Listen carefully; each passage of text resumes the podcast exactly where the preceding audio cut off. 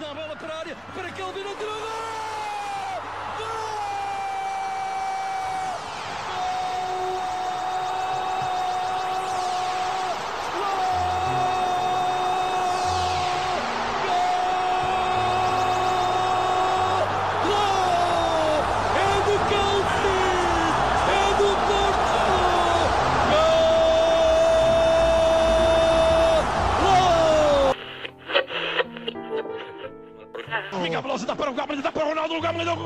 Cristiano Ronaldo, está isolado Cristiano Ronaldo, vai para Cristiano Ronaldo, mete, mete, mete, mete, mete, mete, bateu, golo, golo, golo, golo!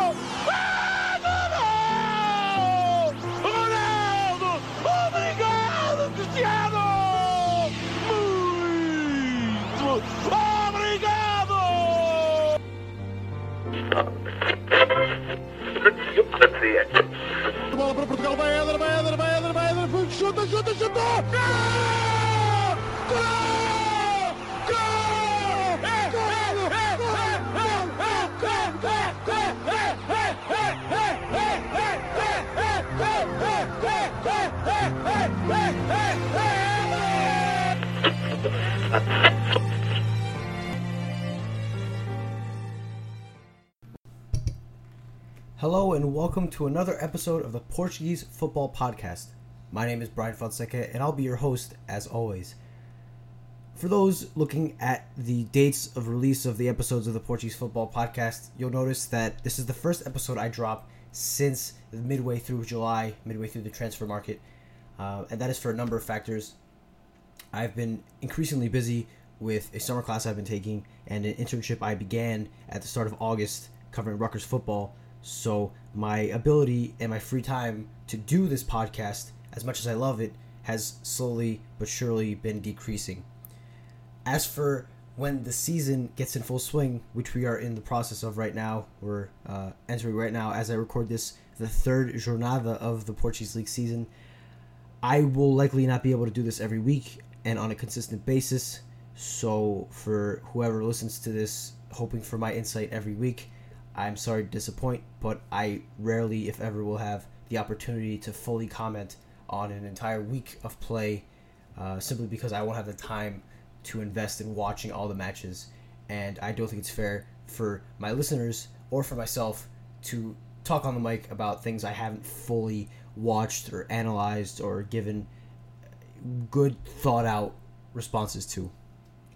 Thankfully, this week I have a bit of a weekend off, um, some some time off. I don't have any other obligations, so I spent the entire morning of my Saturday watching football, watching some Bundesliga, uh, the start of Serie A, some English Premier League, and now, right now, as I record, Sporting is finishing their third win of the season in three matches. Uh, the final whistle just blew in Guimarães. Sporting emphatically defeated uh, Vitória de Guimarães 5 0 at the Dom Afonso Henriques. Um, a big turnaround for those who have been watching Sporting through the first couple of weeks of the season. Uh, because I haven't recorded a podcast since then, we'll kind of give a recap of that and show why this 5 0 win is so important, first of all, and unexpected, second of all. Sporting has been struggling mightily in creating goals. Um, they won their first match 1 0, or 2 0 rather, against the Sportivo de Chaves. They won their second Jornada match in the league 1 0 against Vitória Setúbal, and they drew their one match in the Champions League playoffs against Steaua Bucharest 0 0 at home. Uh, notice Sporting did not suffer any goals in those three matches. That is because uh, this season, the inverse of what has been usual at Sporting is happening. Um, usually, with the defense being the weakness of this team, it is the strength. This is the best back line I have ever seen when I've watched Sporting. Uh, Jeremy Mathieu is, without a doubt, in my mind, the best center back I've ever seen play at Sporting since I started watching in 2006. Just pure class, faster than people think he is. Great at positioning himself and inviting uh, players to take him on before sticking in a leg or making a challenge. Just perfectly timed. Uh, he's made very few mistakes from what I've been watching. Next to Coates, who was Sporting's best center back, now their second best center back. Uh, positive for Sporting there. Fabio Coentrão is as good as one could have expected him to come. A lot of people didn't think he would be, think he was washed up. And while injuries remain a concern, Watching him, he was down on the pitch. I think three to four times against Guimarães in ways that you think he's he's injured. Given his history, it's fair to assume that when seeing him go down, and it's always a worry when you watch Sporting play. But from what he's done so far, he's been great. Very much so going forward as we've been accustomed to seeing him, but defensively as well, good in his positioning, just as I said with Mathieu. Um, always knows when to put a leg in and strong and confident on the ball. And on the other side, Piccini may very well be the worst attacking fullback I have ever seen in my entire life. He may have created a chance today, but I am convinced it was pure luck. He is god awful in attack. But he's not that bad in defense, in his defense. I don't think he is as bad in the back as people think he is. So, as I said, best back line I remember seeing at Sporting. But on the inverse side of the pitch, Sporting has struggled a lot to create goals, but more importantly, to finish the chances they do create. Against Setúbal, there were maybe three, four quality, quality chances that should have been put in the back of the net, but weren't, and they were bailed out by uh, an arguable penalty call. In my opinion, it was a foul, um, but oftentimes you see referees not call those, so I do see why others felt it was not a penalty. That being said, Sporting deserved to win its first three matches, but you could see the issues culminating in their inability to create chances. Coming into Guimarães uh, against the Vitoria side that traditionally gave Sporting trouble, a team that went 3 0 down at the half last season, just as they did today, and were able to reverse it to a 3 3 draw. Uh, really struggled against Sporting. Um, Vitoria has the worst defense in the league. This is their 10th goal suffered. They suffered five goals today, obviously, but they've suffered 10 goals in the first three matches of the season. No creativity in midfield, no one to receive the ball and push it up, no one to spray passes, uninspired going forward, bunch of long balls to the attackers, and then in defense, it was apathetic at best. Uh, once they were 3 0 down, they just really seemed like they wanted the clock to run out, and they just didn't even really try aside from the first five ten minutes of the second half. But that being said, Sporting just came out blazing as they always do. That's an issue of Jorge Jesus teams that they come out so strong in the first 15 minutes of either half, but eventually they burn out. And once they burn out, starting at the 15 to 20 minute mark, that's when they struggle to create, to pressure teams. Today they were able to take advantage of that strong start. Bruno Fernandes scored an absolute screamer three minutes in, um, and then Sporting doubled and tripled that lead into the 24th minute. Uh, I think they had three shots and three goals on those three shots in the first half hour. And Bruno Fernandes got a brace in the second half with another brilliant goal, and Adrian finished out with his uh, first goal of the season for the fifth one.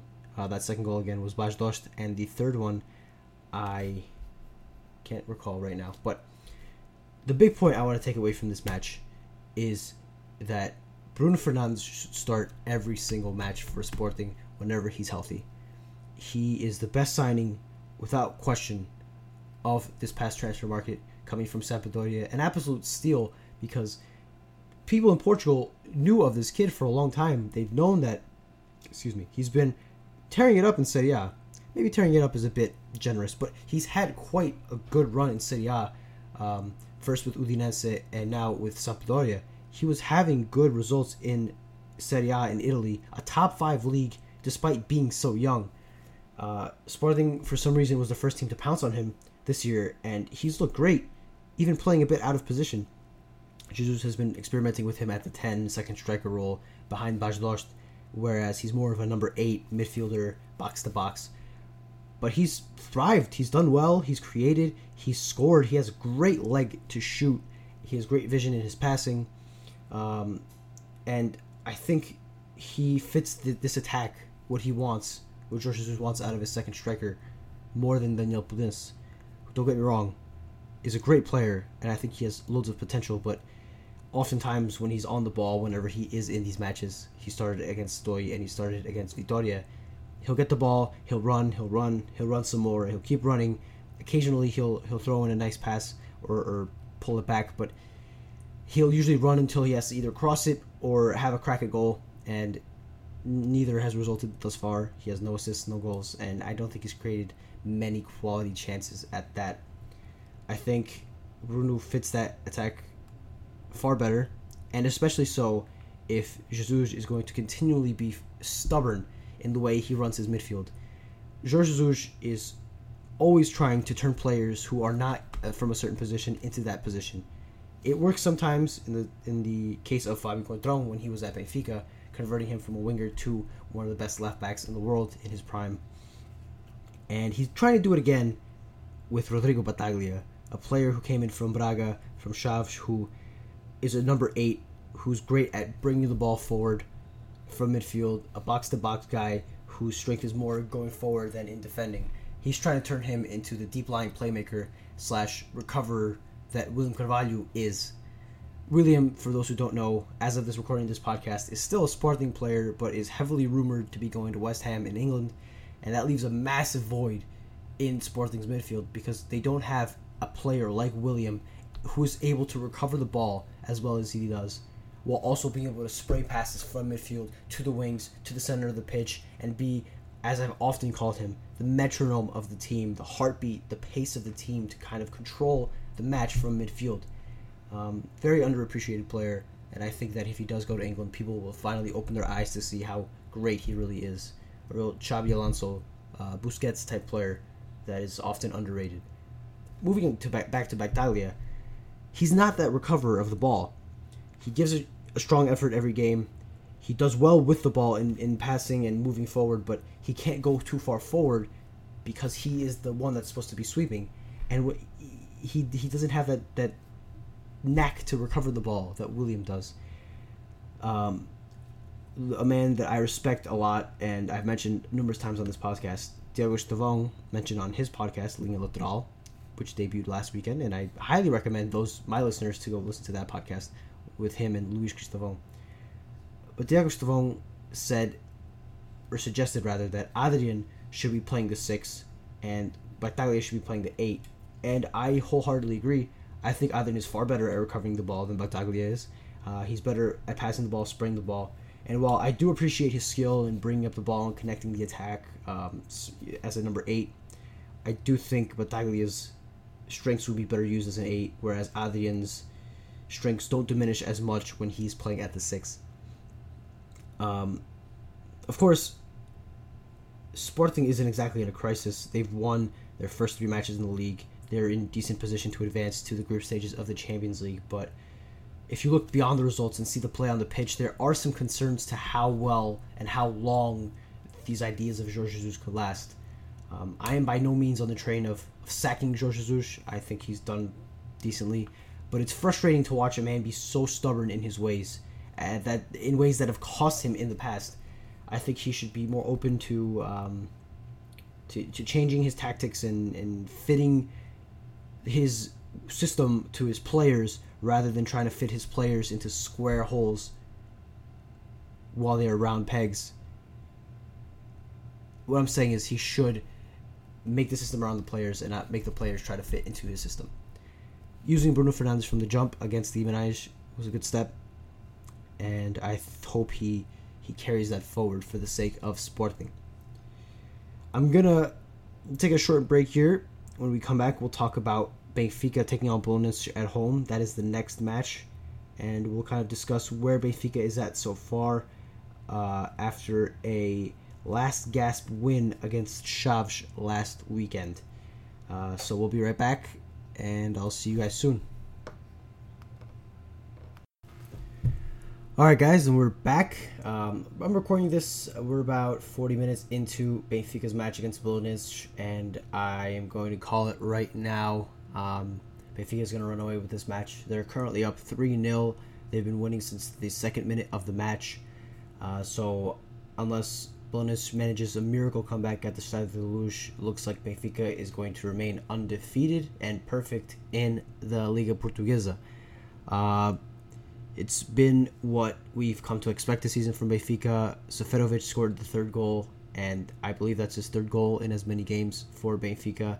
Just on an absolute tear, scored the match winner against Chaves, a match I mentioned earlier.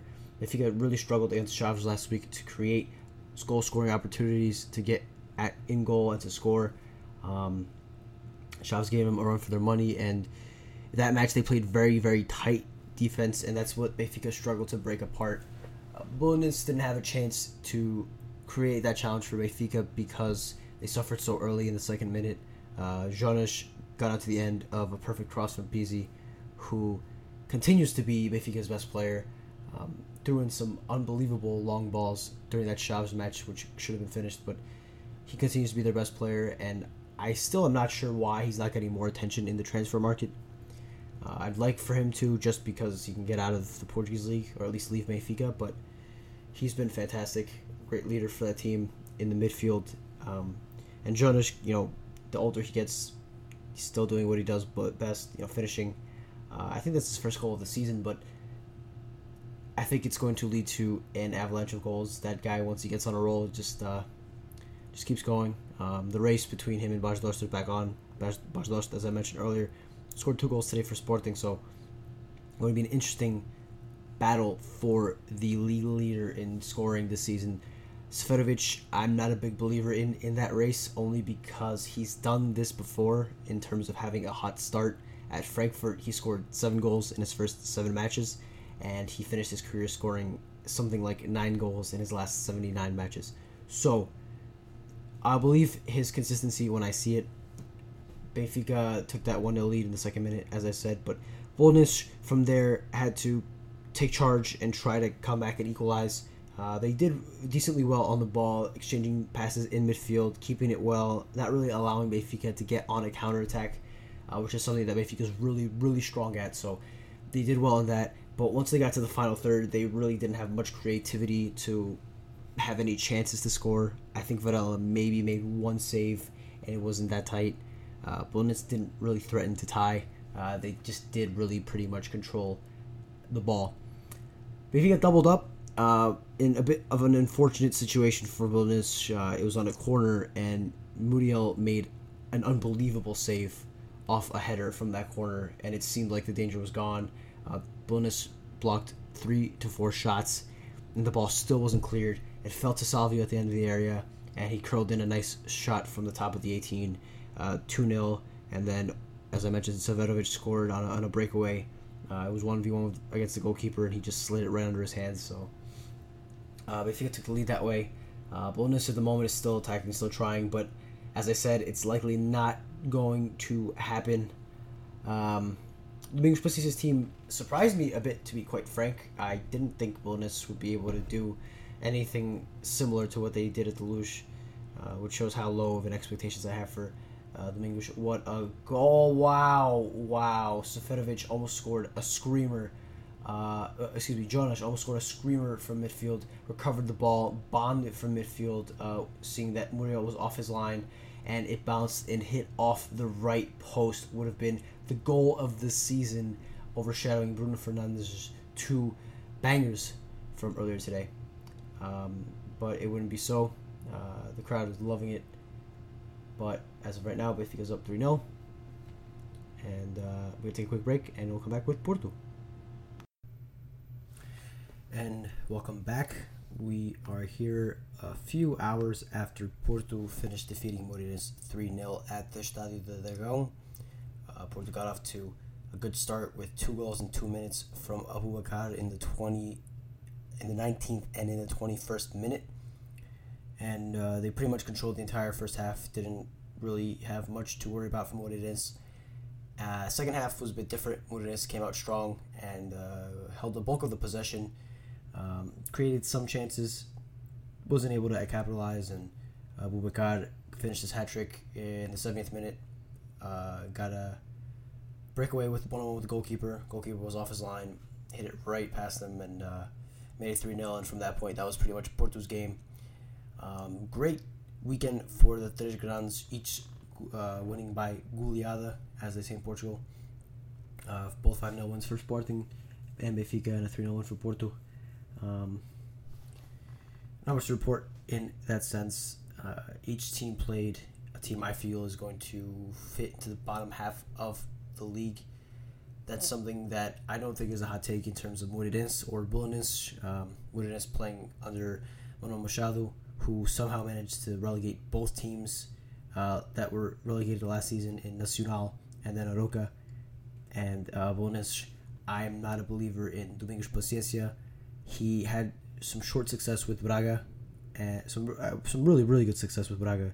Frankly, their their greatest season of all time. But uh, then he went to Sporting and had some mild success. But from there, uh, hasn't really been able to to replicate that magic. And um, while his team didn't look awful in play against Benfica, just didn't have that that bite in the final third. Um, and uh, the third, I think, is the most hot take ish take that uh, Vitória Guimarães, a team that's a perennial fighter for the Europa League spots, with a manager like Pedro Martins, who has had success everywhere he's went and had a great season last year. Uh, this team just has no solutions in attack. Um, probably the weakest Vitória team we've had in this league since uh, in a decade, probably. Um, aside from Hurtado, not much to offer going forward. Um, at least based on the Sporting match, just zero idea in terms of offensive identity. Um, the team looked lost, looked uh, without desire.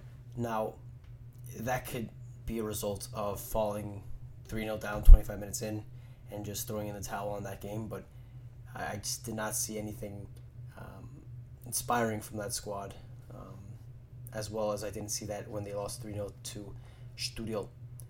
Granted, again, that match they were down two men at one point, so maybe they'll have a turnaround. Um, Pedro Martins did say that this is just a phase. He was sure that, that this is just a phase and the team will push past it, but we'll have to see that before we can believe it. Uh, as of right now, I still have them finishing in the bottom half of the table. I don't think they'll be fighting against relegation. I think they'll comfortably stay in the league.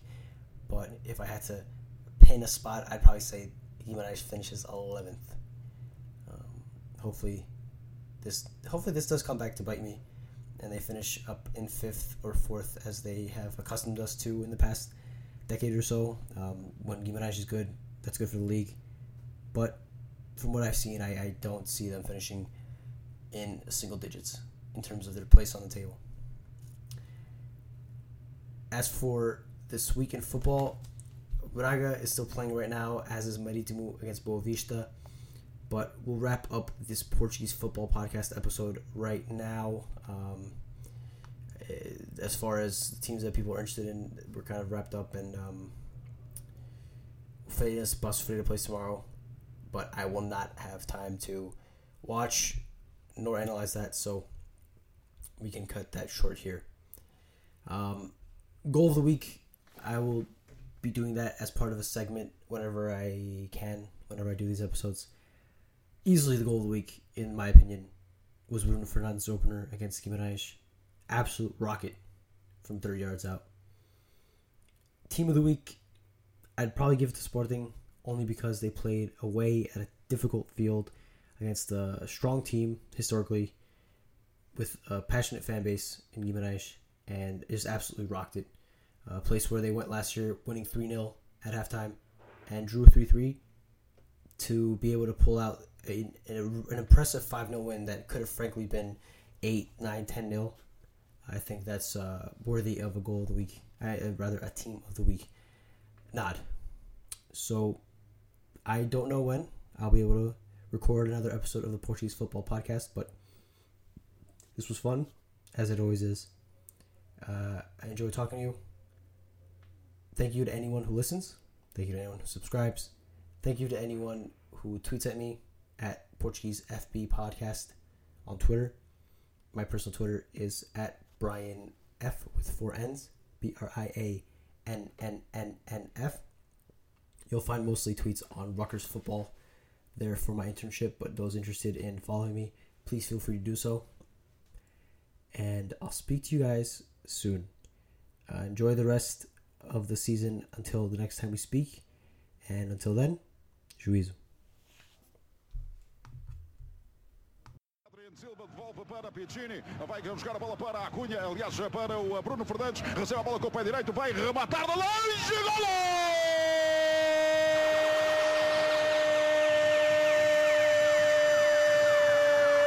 Golaço, golaço, golaço!